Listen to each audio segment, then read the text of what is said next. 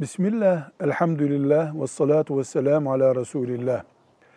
Müslüman toplum ahlakında el öpmek kültür olarak var mıdır deniyor. Buna cevabımız şudur. Ashab-ı kiram Efendimiz sallallahu aleyhi ve sellemin elini öpmüşlerdir. Alimlerin, Müslüman devlet yöneticisinin, anne babanın eli öpülür. Bu kuraldır. Ama iki şeye dikkat etmek lazım.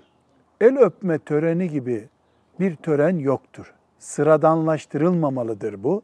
İki, el öperken kadın erkek arasındaki mahremiyet kurallarına da dikkat edilmelidir. Velhamdülillahi Rabbil Alemin.